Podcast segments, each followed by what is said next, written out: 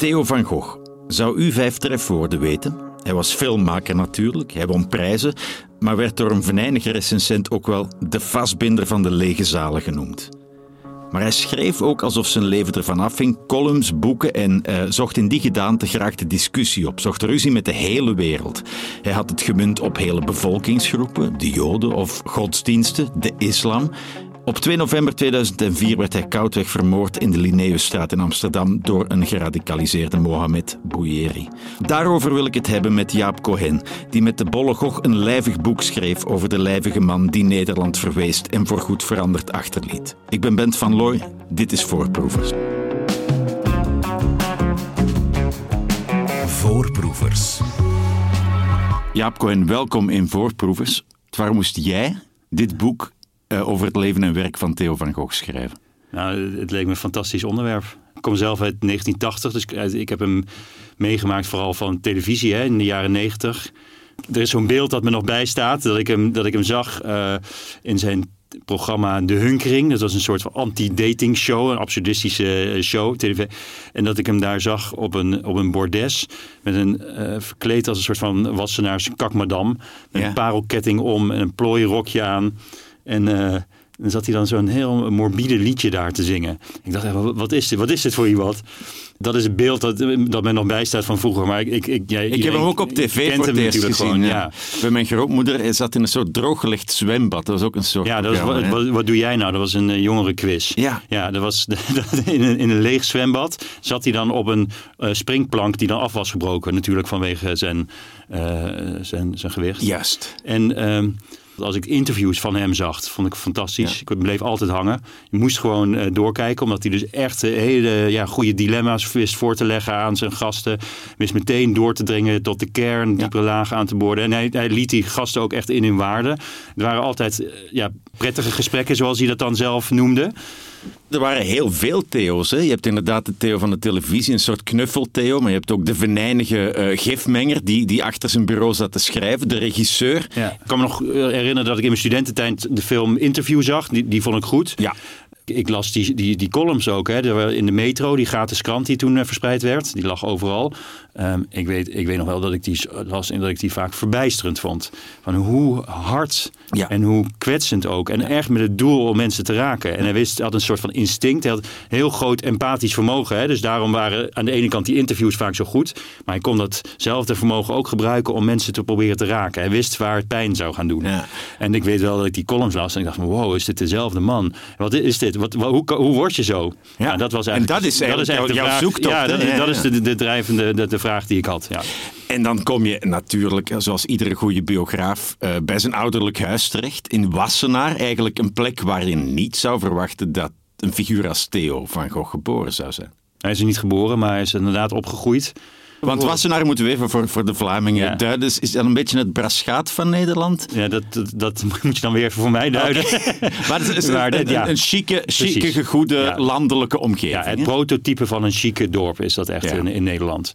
Ja, daar is, daar is hij opgegroeid. Fantastisch, uh, fijn, uh, fijne jeugd. Met uh, parken en goede scholen. En nou ja, dat een fijn huis.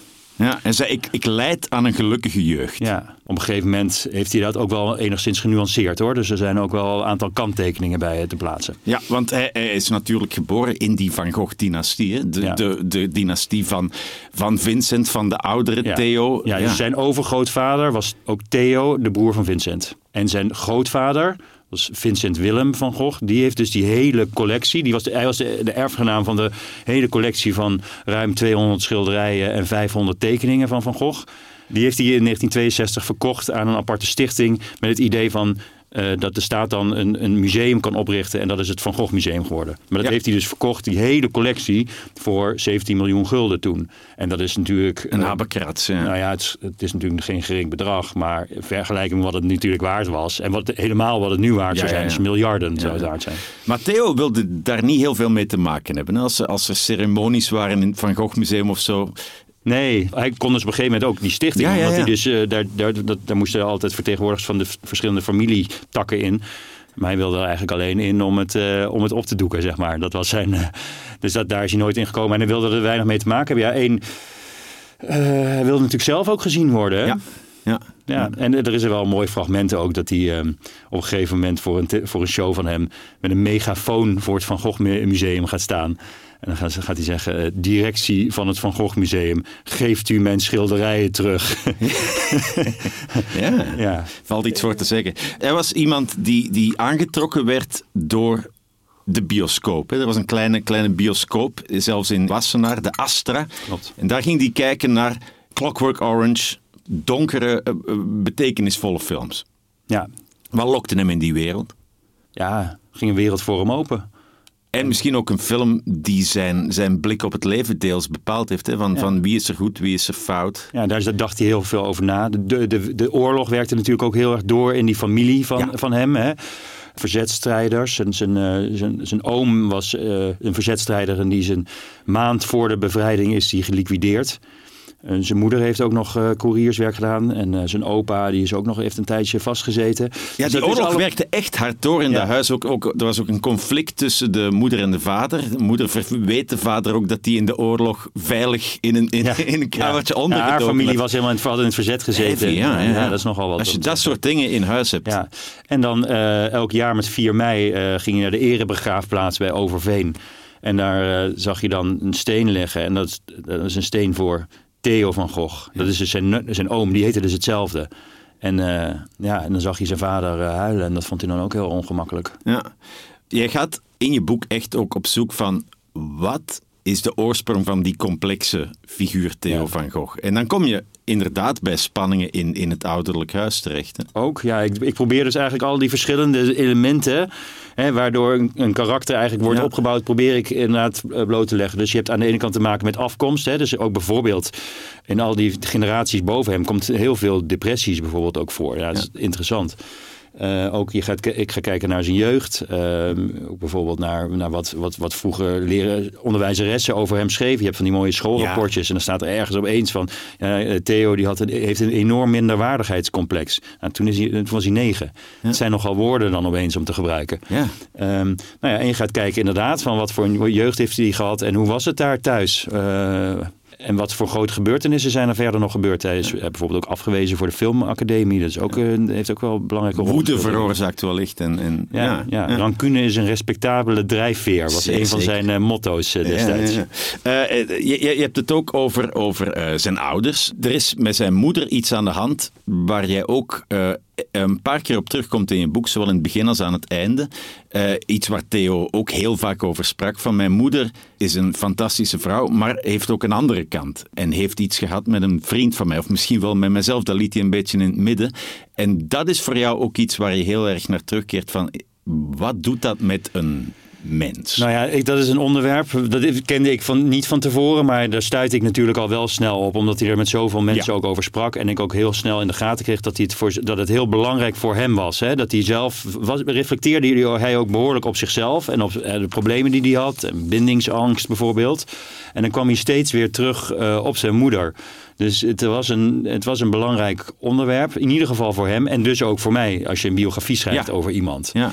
Eh, ja, en dat verhaal eh, heeft aan meerdere mensen gezegd. Meestal een beetje zo quasi nonchalant, grappig. Van hey, je moet ook eens met je moeder naar bed gaan. eh, kan het je aanraden. Ja. Weet je zo. Maar hij was ook een fantastische brievenschrijver, Theo. En heeft heel veel verschillende brieven geschreven naar heel veel mensen. En sommige van die brieven gingen ook echt over. Nou ja, zijn, ja liet hij zichzelf meer bloot. Ja. En dan ging het ook over dit onderwerp. Ja. En ehm, ja, dus dat was, was ook ingewikkeld voor mij. Ook omdat ik natuurlijk zijn moeder ook heel graag moe, eh, mag. En ze Ja. werkte heel, graag, heel erg goed mee aan de biografie. Liet me volledig vrij om te schrijven wat ik wilde. Het moet heel moeilijk zijn om dan een onderwerp als dit op te brengen. Natuurlijk, en haar zoon is vermoord. Hè? Ja. Is op, op straat gewoon Ja. afges, afgeslacht, letterlijk. Het was dus wel heel van groot belang voor Theo's leven. Dus ik heb het wel ook met haar over eh, moeten hebben. En eh, zij ontkent dat, dat, het, dat, dat het inderdaad met Theo zelf is gebeurd. Eh, Maar geeft wel toe van, ja, zijn vrienden bleven vaak hangen en werd het laat Ja. en gezellig. Ja, en er zijn ook vrienden die dat inderdaad ook eh, wel erkennen. Dus ik denk dat, dat daar wel een kern van waarheid in zit. Mhm. En ehm, ik kan me ook voorstellen dat dat een behoorlijke impact heeft als je zelf een jaar of 17, 18 bent. En ik zou me misschien ook kunnen voorstellen dat Theo dat verhaal heeft omgevormd in zijn eigen hoofd. Hè? Ehm, het feit dat de omgang van zijn moeder met zijn vriendjes, Ja. daarin speelde hij geen rol. Dan was hij een soort van passieve omstander. Mhm. Ik zou me kunnen voorstellen dat hij dat verhaal heeft omgevormd in zijn hoofd, zodat hij de actor was. Ja. Die zijn moeder zou hebben overgehaald tot het taboe der taboes, zoals Ja. hij erover schrijft. Het is ook maar een suggestie. Het is wel vaker zo dat Theo verhalen ehm, die hij van anderen hoorde, dat hij die later zelf ging vertellen met zichzelf eh, een, een actieve rol daarin. Ja. Dus ehm, Dat is misschien ook de regisseur of de, of de scenario-schrijver in, Ja. in, in hem. Want hij was eh, geen complete fabulant, Nee. maar met verhalen hij deed wel een verdichting. Ja. Ja, en, en eh, een omvorming. Ja. Mhm. Hij wil heel graag films maken. Tuimelt daar een beetje toevallig in door vrienden die een camera kopen. Wat maakt dat hij dan toch dat wil doen? Op de set, hè, dat vond hij fantastisch. Dan kon, dat was een kleine wereld die hij volledig kon eh, controleren, denk ik. En eh, daar was hij het middelpunt. En dat vond hij fijn, dat vond hij leuk, dat vond hij spannend. Ehm, hij is inderdaad afgewezen in eerste instantie voor de filmacademie. En toen dacht hij van, nou, nu zal ik ze eens wat laten zien. Ja. Toen heeft hij met inderdaad... Nou, hij heeft van zijn ouders een filmcamera kunnen kopen. Een, een, een semi-professionele Ja. eh, camera. 16 mm. Ja, en toen is hij met vrienden eh uit Wassenaar. Ja, dat waren dus eigenlijk allemaal niet professionele filmers. Maar ze hebben het wel voor elkaar gekregen om een, om een volwaardige speelfilm eh, te maken, Luger. Ja. En die is vertoond ook op het Nederlands Filmfestival. En die heeft meteen ook een. Ja, daar, daar is heel veel commotie over Ja. geko- rondom gekomen. De hoofdrolspeler Tom Hofman, dat was zijn eerste hoofdrol. Eh, Was een jeugdvriend van hem, is later een van de bekendste ja, acteurs van ja, Nederland. met name ook natuurlijk. Luger speelde daar wel een rol in. Want je- je kon wel meteen zien van, oh ja, dit is wel iemand met eh, behoorlijke presence eh, op het doek. Eh, maar die film die veroorzaakt ook weer meteen allemaal rellen. Ook door, onder andere door een scène waarin Tom Hofman een aantal katjes in de wasmachine doet. Vanaf ogenblik één jaagt die mensen tegen zich in het harnas. Hè. Medewerkers, vrienden, recensenten, geldschieters. En je zou ook kunnen zeggen, eh, zijn hele loopbaan is ook één grote oefening in zelfsabotage. Nou ja, aan de ene kant eh, hielp het hem natuurlijk niet. Zeker als je in de filmwereld iets wil, hebben- wil, wil doen, iets wil bereiken. En je slaagt erin om nog gewoon vrijwel de gehele filmwereld tegen je in het harnas eh, te Ja. werken. Aan de andere kant, hij kreeg er natuurlijk wel altijd aandacht mee. Ja, Het was natuurlijk ook wel iets. hij heeft al die films wel kunnen maken. En het was echt niet zo dat al die films zo fantastisch waren. Er waren Ja. een paar eh goede bij, zeker. Dus interview vond ik 06 zelf is goed. 06 vond ik ook goed. Maar in deze, vaak de wat kleinere films die gingen eh, over eh, dialogen tussen man en vrouw, hè, over relaties. Daar was hij goed in. Hij was een hele goede karakterregisseur. Maar hij heeft ook heel veel films geprobeerd te thrillers proberen te maken en zo. Nou, dat, dat, Jij hebt ze allemaal Ik gezien allemaal natuurlijk. Ja, ja. ja, nou, dat waren voor geen hoogstandjes, als je mij vraagt. Want als we het over Theo van Gogh hebben, zijn die films meestal niet het eerste waar we het over hebben. Hij schreef ook ergens, filmen is voor mij een excuus om niet te moeten schrijven. Ja, maar hij schreef de hele dag ook door. hè. Precies. Hij schreef de hele dag door. En dat is, dat is de Theo van Gogh die opvalt ineens. Hè? Iemand- die, die, die opiniestukken schrijft, die columns schrijft. Die, ja. Ja. Nou, hij is toch een enorme stem in het maatschappelijke debat ook eh, geworden. Eh, met name in de jaren negentig. Ook in de jaren tachtig al. Hè, hij had heel erg eh, fijn eh, neus voor ja, eh, hypocrisie. eh, de- eh, maar in de jaren negentig heeft hij zich echt heel erg gemengd in dat debat over de multiculturele samenleving en over de invloed van de islam. ja. En, eh, en, en dat is natuurlijk uiteindelijk, ja, daar, daar zal altijd in, in, in één mond worden genoemd met, met het thema van de vrijheid van meningsuiting. Ja, ja. Eh, en hij had ook een hekel aan hypocrisie. Hè? De hypocrisie van de, van de culturele elite. Ja. Daar is hij heel boos op. En eh, wat, wat ik heel mooi vond, is dat zijn grootvader hem op een bepaald moment vroeg om zijn principes op te schrijven. Ja, zijn ja. levensprincipes. Hij is heel jong nog, hè? Ja, Ja. wat een bijzondere opdracht ook. Ja, Ja. Waarom, denk je, was het voor hem zo belangrijk om, om het onzegbare toch te zeggen? Nou ja, dan, dan gaat het dus over sick jokes hè, die hij maakte, Ja. zoals hij ze zelf noemde. In zijn allereerste stuk, voor een zelf opgericht eh, tijdschrift, Moviola, heeft hij, dat was een schotschrift tegen eh, Leon de Winter. Heeft hij Ja, moeten we even kaderen ook voor Oh, ja. België. Dus eh, Leon de Winter is een schrijver, zat bij Sonja Barend op tv. Theo van Gogh zat er naar te kijken en ergerde zich dood. Ja, het ging, eh, ja, nou ja, Leon de Winter was een leeftijdsgeneratiegenoot. Ook uh, uh, een schrijver en ook filmmaker. En die succes had. Dus ik denk dat er ook wel enig... En op dat moment zat Theo helemaal in de put. Want hij had wel weliswaar zijn eerste film kunnen maken. Maar daarna had hij dus, werden zijn aanvragen allemaal afgewezen. En hij had geen succes. Ja. En hij zag... Leon de Winter die had een, een film of een boek geschreven dat ging eigenlijk ook over de, de verwerking van de, van de holocaust. En de, de, Winter ging daarover vertellen op, bij Sonja Barend. En Theo die zei, die vond dat eigenlijk dan niet kunnen. Dat, dat je dus, hij verweet hem om reclame te maken met 6 miljoen doden. Dat was eigenlijk de kern van dat, van dat stuk. En hij, hij schreef een concept van dat stuk. Met één grap er ook nog in. En hij liet het aan een vriendin van hem lezen. En die vriendin die, die las dat stuk. En die zegt tegen hem, uh, ja, een goed stuk Theo. Maar die grap over Anne Frank, ja, die, die kan echt niet. Die moet je eruit halen. Ja. Nou, zijn reactie daarop is... Uh, hij laat die grap erin en hij doet er nog, voegt er nog twee veel grovere grappen toe. Ja. Uh, echt, echt holocaust grappen hè, over... Nou ja, ik weet niet of ik het wil herhalen. Ja, copulerende gele sterren. Ja. nou, dat soort teksten.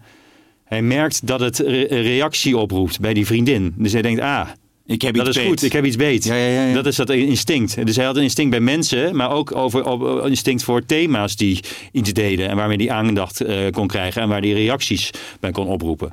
Dus toen heeft hij dus toch twee van die hele grove sick jokes heeft hij toegevoegd. En later zegt hij van ja, je kan alleen maar het onzegbare, het onzegbare leed van, die, van het ongelooflijk uh, wat er gebeurd is in die holocaust. Dat kun je eigenlijk alleen bevatten in een volledig absurde ja. uh, grappen. Maar zo werden ze natuurlijk niet opgevat. Nee, want er werden 9,5 jaar, 9 ja. jaar is er over geprocedeerd. 25 rechters in totaal zich over hebben gebogen. Ja. Over of dit moet kunnen of niet. Dat was voor Theo waarschijnlijk het hele idee dat er over gepraat werd. Ja, dat, ja. ja, nou ja dat, Was, dat vond hij natuurlijk wel belangrijk. Ja. Er was nog iets anders. Het Allah-lied van Justus van Oel. Dat kende ik niet. Nee. Dat was, dat was een heel beledigend lied, uh, een soort cabaret-ding. En uh, je zou zeggen, uh, onnozelarij zetten we weg. Maar voor Theo was dat een soort halszaak, hè, dat, dat nummer. Nou, het was, het was gewoon een cabaretprogramma, Zak en As. Hè, ja.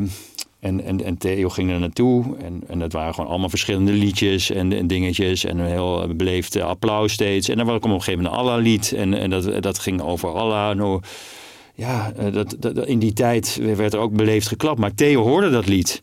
En voor hem was het iets veel meer. Hij dacht, wow, wat is dit, dit, ja. ja. En die kwam er, dus hij wilde alles opeens weten van Justus van Oel, kwam voortdurend bij hem op terug. En dat alle lied, ja, daar heb je iets te pakken. Uh, ja, voor, voor Justus van Oel was het maar één liedje. En Theo die is er toen echt helemaal op doorgegaan. Dat is eigenlijk het allereerste begin van Theo's eh, preoccupatie met de, met de islam, de invloed van de islam en de bedreiging, zoals hij het zag, de bedreiging voor de vrije westerse waarden. hij was natuurlijk echt een kind van de jaren 60 en 70. Ja. van, uh, alles moet kunnen. Alles moet kunnen. Monty Python, uh, ja. VPRO-programma's in Nederland. Um, dat was echt uh, zijn taal. En als die islam zag hij echt als een bedreiging daarvoor. Ja. En nou, toen is hij in de jaren 90 is dat echt zijn thema geworden. Ja. Dat hoor je ook in die uh, talk radio die hij op een bepaald moment gaat doen. Dat die, uh, ik, ik heb hier geloof ik een, een stukje uit een interview met uh, Pim Fortuyn. Een belangrijke figuur uit die tijd, ook vermoord. We gaan heel even luisteren. Heb je het wel getroffen met jezelf? Dat vraag je op een moeilijk moment. omdat ik dat op het ogenblik niet vind. Ah. Maar... Waarom niet? Omdat ik ongelukkig ben. En waarom ben je ongelukkig? Uh, ik leid op het ogenblik niet het leven en doe niet het werk. En dan moet je dat niet zien inhoudelijk, maar uh, in de sociale context. En wat ik graag zou willen leiden, of om het veel preciezer te zeggen, ik ben een man in its own right. Dus in zekere zin een loner.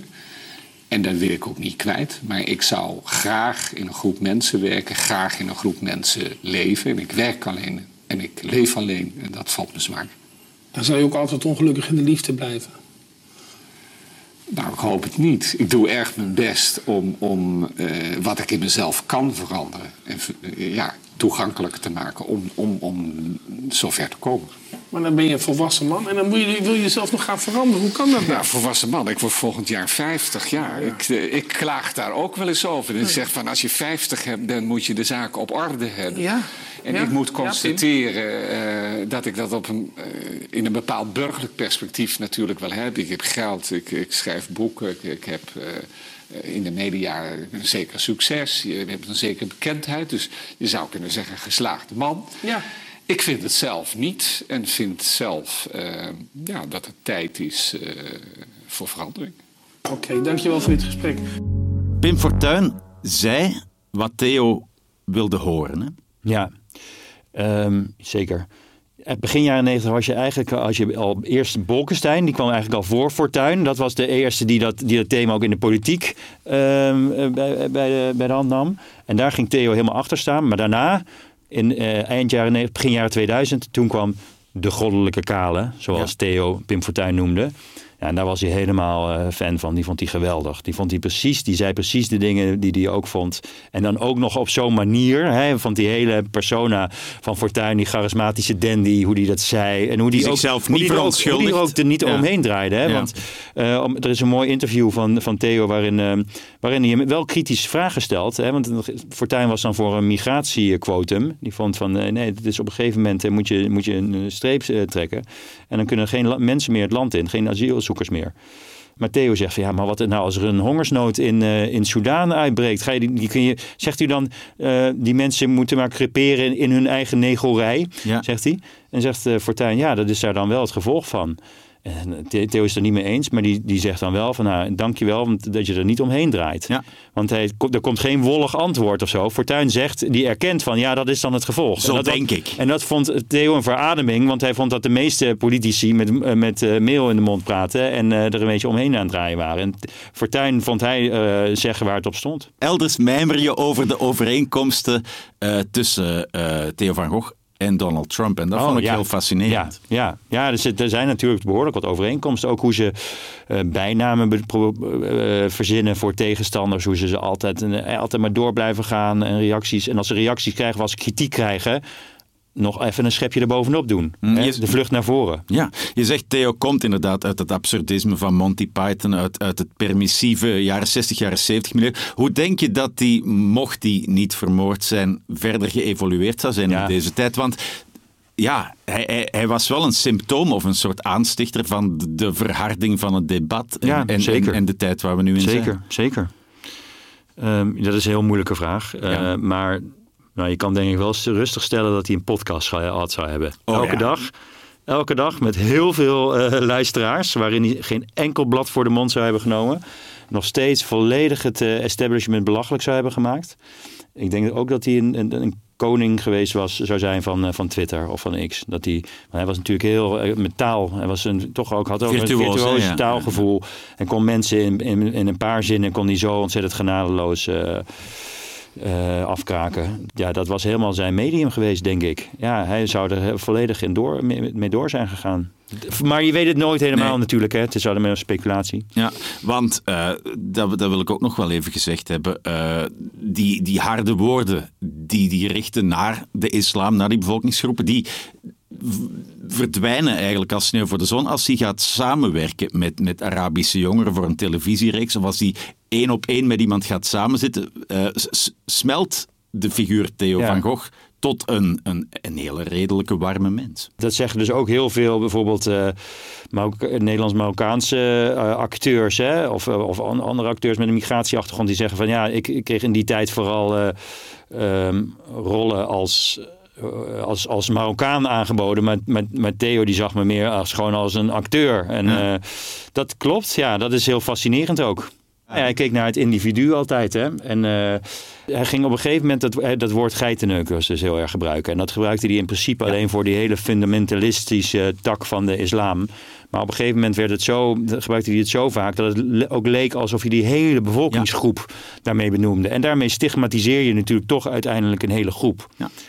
Maar hij, hij zag mensen gewoon als, Als ja, mens. als mens ja. ja. En hij zelf werd steeds meer een, een, ja, een symbool.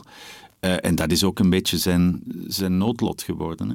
Ja, nou ja, hij heeft natuurlijk die film voor Ayaan Hirsi. Ali gemaakt, Submission. Was hij zich bewust van dat het, dat het een gevaarlijke job was?